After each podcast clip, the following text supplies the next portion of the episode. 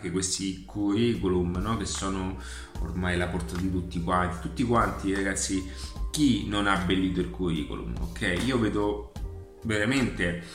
eh, curriculum che solo a guardarli pensi che realmente ognuno ha avuto un'esperienza nella NASA, ok? Per come sono impacchettati. È giusto, va bene, se questo funziona per un'azienda è giusto ma quante aziende hanno queste pile di curriculum che non guardano neanche più e poi si fidano solamente ed esclusivamente del collaboratore o della persona che gli viene suggerito appunto da un amico o da un, un professionista di fiducia?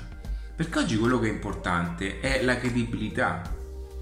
non è neanche l'autorità, è la credibilità che le persone debbano costruirsi e conquistare pian piano credo che sia arrivato il momento di staccarci di dosso queste che sono le etichette che non sono nient'altro che formalità che spesso bloccano anche la nostra crescita al miglioramento della formazione. E non è un caso che oggi Google, Apple, tutte queste grandi società non, non assumono più sotto un format tradizionale, quindi attestati e lauree, ma vanno direttamente a centrare quelle che sono le persone che sanno portare a termine a casa un certo obiettivo